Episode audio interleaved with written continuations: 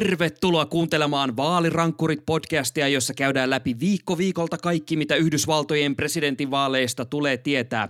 Tänään puhutaan vähän senaatin tilanteesta ja uudesta presidenttiehdokas Tyrkystä ja myös äh, herkkureseptejä on luvassa myöhemmin tässä jaksossa. Minä olen Sami Lindfors. Minä olen Tuomo Hyttinen ja nyt on 26 viikkoa vaaleihin. My democratic socialism says healthcare is a human right. I stand right. before you to officially launch my campaign for a second term as President of the United That's States. That's my plan, and that is why I'm going to win. I will be standing there not afraid to talk about a different way to answer the call of faith. Aloitetaan jakso tutkailemalla senaatin tilannetta. Vaikka tämä podcasti on omistettu varsinkin tuolle Yhdysvaltojen presidenttivaali Skaballe, niin äh, ei pidä unohtaa, että marraskuussa tosiaan äänestetään äh, laajemminkin, vähän kuin eduskuntavaalit pärähtäisi siinä samalla käyntiin. Ja äh, tuo senaatin tilanne ja senaattorien omat skabat ovat myös sellainen asia, missä tapahtuu tällä hetkellä tosi paljon ja se on aika tärkeä osa tätä koko vaaliprosessia.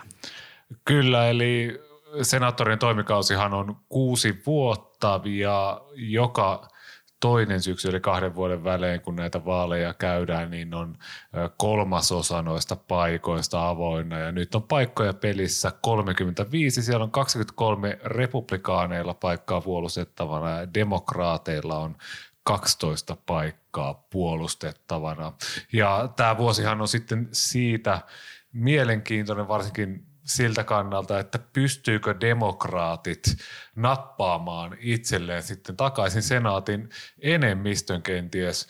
Se olisi tosi merkittävää, koska senaatin enemmistö tarvitaan muun muassa kaikkiin hallinnon virkanimityksiin, tämmöisiin merkittäviin nimityksiin, kaikki ministerit, tuomarit, kaiken näköisiä tyyppejä pitää saada, niihin pitää saada vähintään se 50 ääntä. Ja pitkään ajateltiin, että tänä syksynä tämä senaatti pysyy republikaanien hallussa, mutta nyt viime aikoina on vähän gallupit kääntynyt siihen suuntaan, että demokraatit vois jopa viedä tässä ehkä enemmistön jopa. Kyllä, demokraatit on nousseet näissä puol- puoluekannatuskyselyissä ja ehdokaskyselyissä haastamaan jopa semmoisissa osavaltioissa, missä on totuttu siihen, että republikaanit ovat vahvoilla, niin ale- alettu lähentelee tämmöistä ihan oikeaa skabaa. Esimerkiksi täällä on nostettu muun muassa Michigania ja Pennsylvania ö, erilaisissa ö, jutuissa esiin. Ö, Tässä New York Times myös uutisoi ihan vastikään, että republikaanit on alkanut pelätä ihan oikeasti jo nyt sitä ö, senaat, senaatin vallan menettämistä, ö, kun on huomattu sitten puoluetoimistolla, kun siellä sitten on nämä vanhat kunnon tilastoniilot siellä kulissien takana väijymässä, että mitäs ne gallupit oikein kertoo. Ja tällä hetkellä näyt, niin näyttää siltä ja on vähän semmoista huolta, että kun Trump tosiaan nyt vähän sekoilee näiden omien koronatoimiensa ja kampanjoinnin sekoittamisensa kanssa, niin se alkaa vaikuttaa myös ö, koko puolueen mahdolliseen menestykseen. Ö, Sitten esimerkiksi on nostettu esille, Politico nosti Mainissä ää, tällaisen tapauksen, jossa senaattori Susan Collins, joka on siis republikaani, niin hän onnistui tässä vuoden alussa ää, keräämään ää, varoja vaalikampanjointia varten 2,4 miljoonaa dollaria, mutta sitten taas kilpakumppani Sarah Gideon, joka on demokraatti, on onnistunut saamaan jo 7,1 miljoonaa, eli huomattavasti enemmän. Ja oli käynyt just silleen, että Collinsilla, jolla on yleensä ollut tosi vahva äh, kannatus, niin äh, on menettänyt nyt sitä kannatusta sillä tavalla, että Gideon on oikeasti tullut siihen ihan samoihin lukemiin äh, hännille. Eli toisin sanoen siellä Meinissä nyt käydään ihan oikeasti vaaliskabaa ja demokraatit voi napata sieltä itselleen paikan. Ja tällaisia osavaltioita on muitakin, missä nämä äh, tavallaan ta- kannatukset ovat no, menneet semmoiseen moodiin, että ruvetaan oikeasti seuraamaan, että ahaa, täällä kisaillaankin. Ja varmaan jossain vaiheessa tuo olisi syytä ehkä tehdä semmoinen äh, isompi sukellus noihin eri osavaltioiden äh, senaattoriskaboihin, eikö vaan?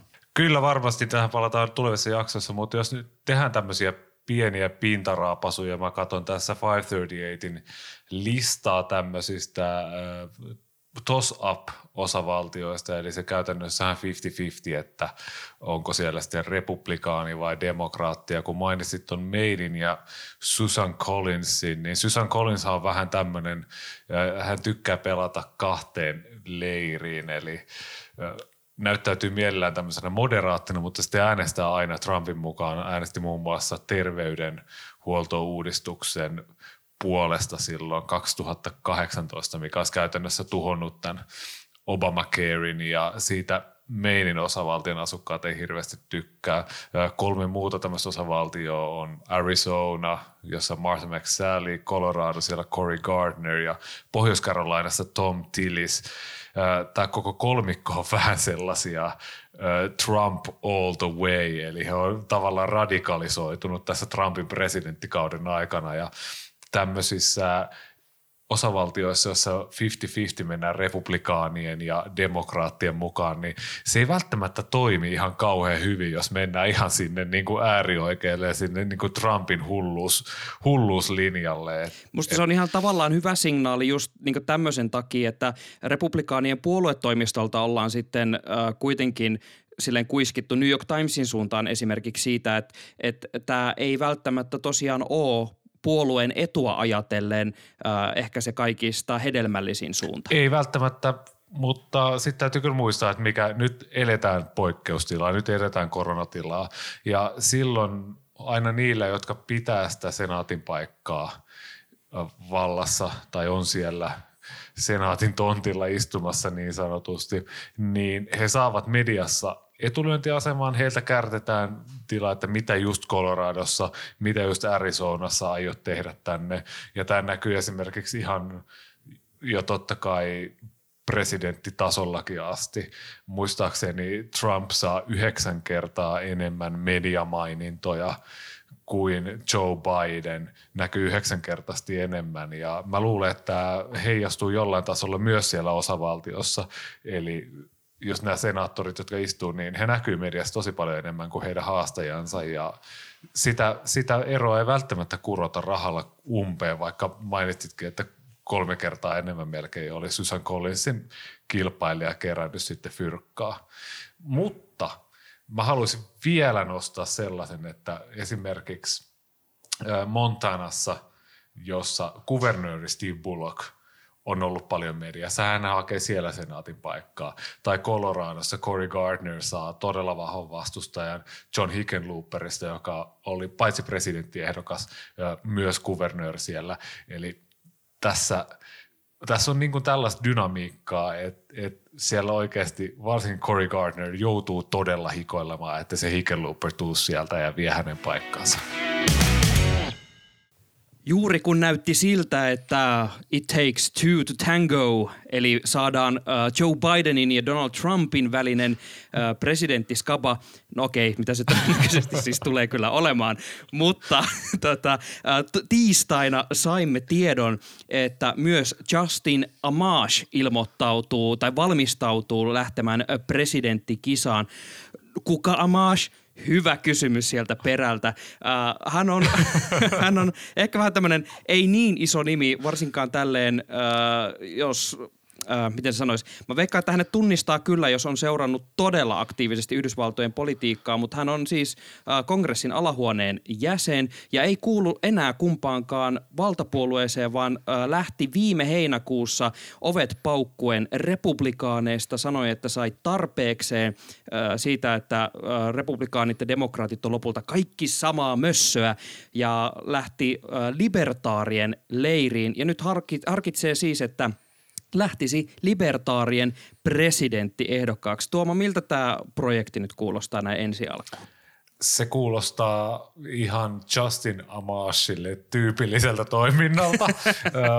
Mäkin kuulin herrasta ensi kertaa vasta silloin heinäkuussa, kun hän erosi puolueesta. Taisi silloin olla maininta jossain podcastissa, että tämmöinen kaveri on tosiaan eronnut ja siitä yritettiin viritellä sille, että alkaako tästä joku hirveä republikaanien kapina Trumpia vastaan. No ei alkanut, mutta hän, hänet tosiaan tunnetaan siitä, että hän on ainut ei-demokraatti, joka äänesti Trumpin virkarikossyytteen puolesta ja siitä hänestä yritettiin leipoa vähän tällaista liberaalien sankaria, että sieltä ainoa, joka on saatu oikeasti käännytettyä, mutta tota, pitää tosiaan muistaa, että libertaari puolue, niin sehän on tämmöinen yövartija puolue, että kaverit siellä tyyliin haluaa, että Yhdysvalloilla on armeija, poliisi ja siinäpä se sitten onkin, että mitään, mitään, muuta, mitään muuta oikeastaan. Ja hän myös haluaisi itse asiassa, että armeijaan ja muutenkin tohon kaikkeen,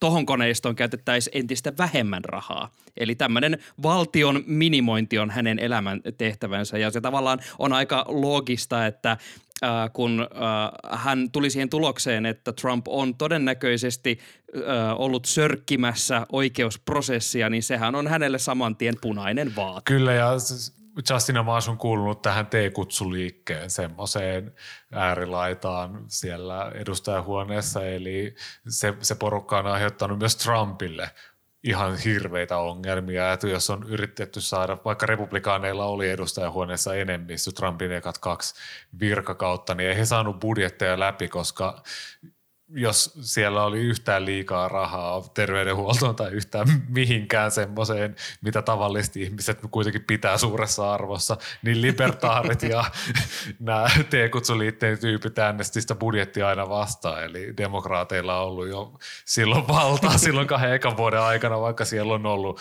republikaani enemmistö. Mutta mitä sä Sami luulet? Voiko tämä olla ongelma jommalle kummalle meidän ehdokkaalle, siis oikealle ehdokkaalle, Joe Bidenille tai Donald Trumpille? No siis lähtökohtaisesti uh, mä veikkaan, että tuskin, sillä uh, amerikkalaiset aika heikosti yleensäkään siis äänestää näitä kahden valtapuolueen lisäksi muita ehdokkaita, eli niin sanottuja kolmansien puolueiden ehdokkaita. Mutta CNNllä oli ihan mielenkiintoista analyysiä siitä, että periaatteessahan tämä voi äh, kusta Joe Bidenin muroihin, koska Amashin koko tämä ehdokkuuskin tai tämä ehdokkuuden tavoittelu perustuu sille, että hän haluaa haastaa nimenomaan Trumpin. Hän on kaikissa haastatteluissa, mitä mä oon tänään nyt kaivannut esiin, korostanut koko ajan sitä, että hän inhoaa tätä nykyistä poliittista systeemiä, ja, joka on nimenomaan luonut Trumpin ja hän haluaa haastaa sen. Esimerkiksi Politico on tänään kirjoittanut uh, Justin Amash wants to destroy the system that created Trump. Ja mä oon muuten sitä mieltä, että tuossa missattiin täydellinen hetki laittaa Amash the system tämmöinen typo, typoläppä otsikkoon, mikä on ollut ihan nerokas.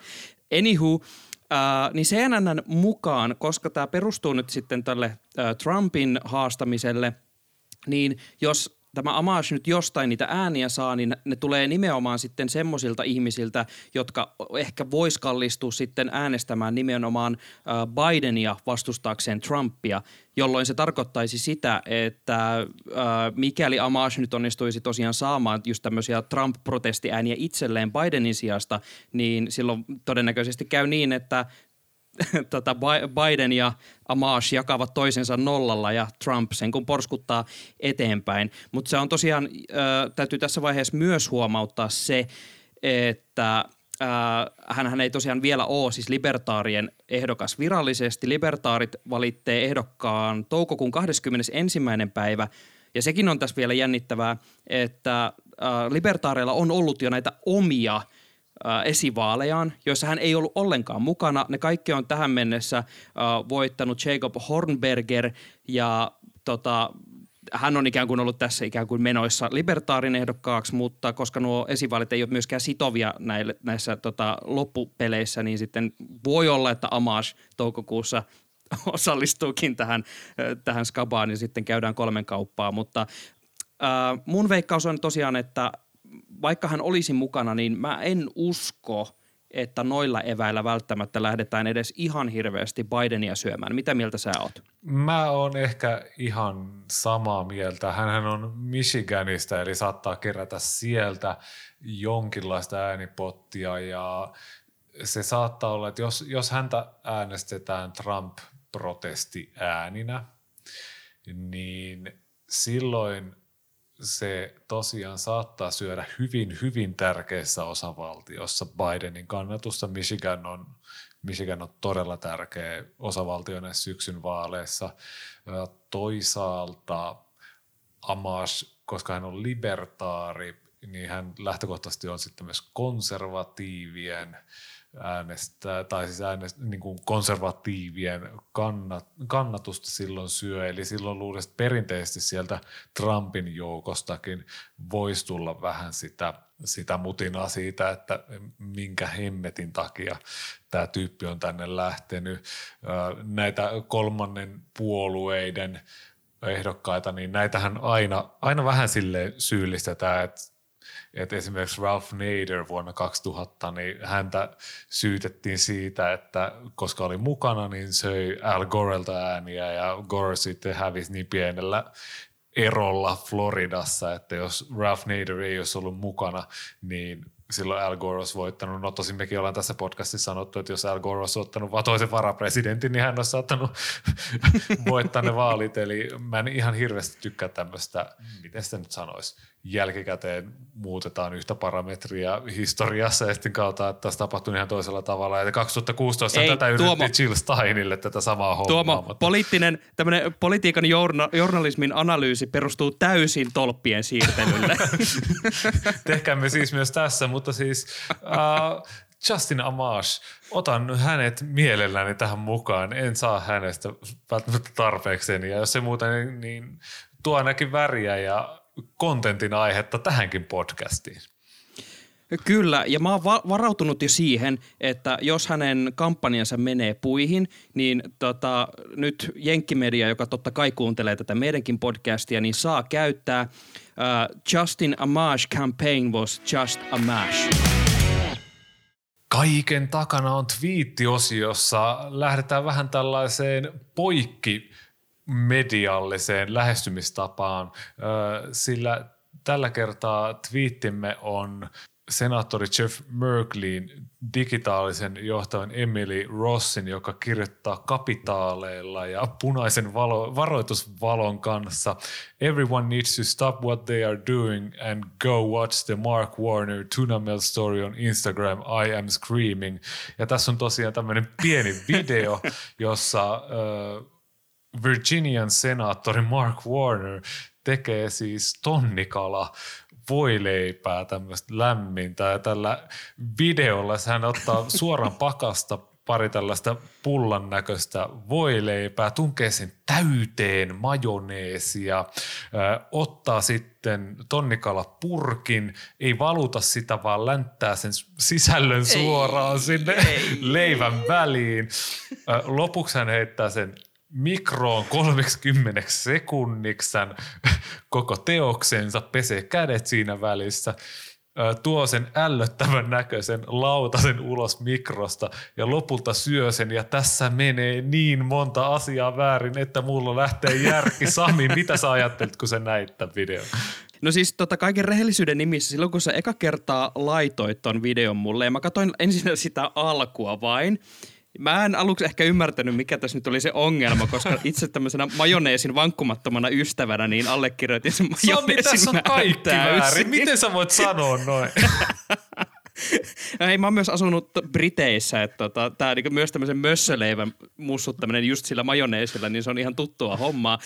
Mutta sitten kun me päästiin nimenomaan tuohon, että sitten laitetaan sitä tonnikalaa vaan sille suoraan purkista ihan vaan sille, että se on semmoinen tosi semmoinen vetinen möhkälä, joka laitetaan vielä sinne mikroon.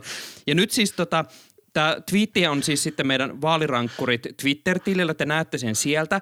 Ja sitten kun te katsotte sitä videota, niin samalla avaatte toisen välilehden ja menette Googleen ja laitatte tuna melt sandwich. Ja te löydätte, tiedättekö, hienoja ää, re, tämmöisiä reseptikuvia, kun siis kuvista näkyy, miltä sen pitäisi näyttää. Ja vertaatte sitä tuohon Mark Warnerin tekee sen, jolla aika kaukana siitä, mitä ton uh, tuna melt sandwichin pitäisi olla.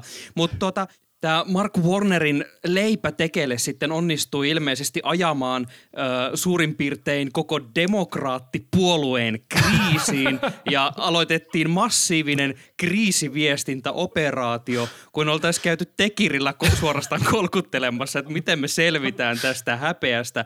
Tuomo, kerro, miten demokraatit on hoitanut sitten tämän Tuna Meltgatein. Äh, jos lähdetään siitä, että tiettävästi Mark Warnerin äh, taustajoukot eikä myöskään Mark Warnerin perhe halunnut, että hän julkaisee tämän videon.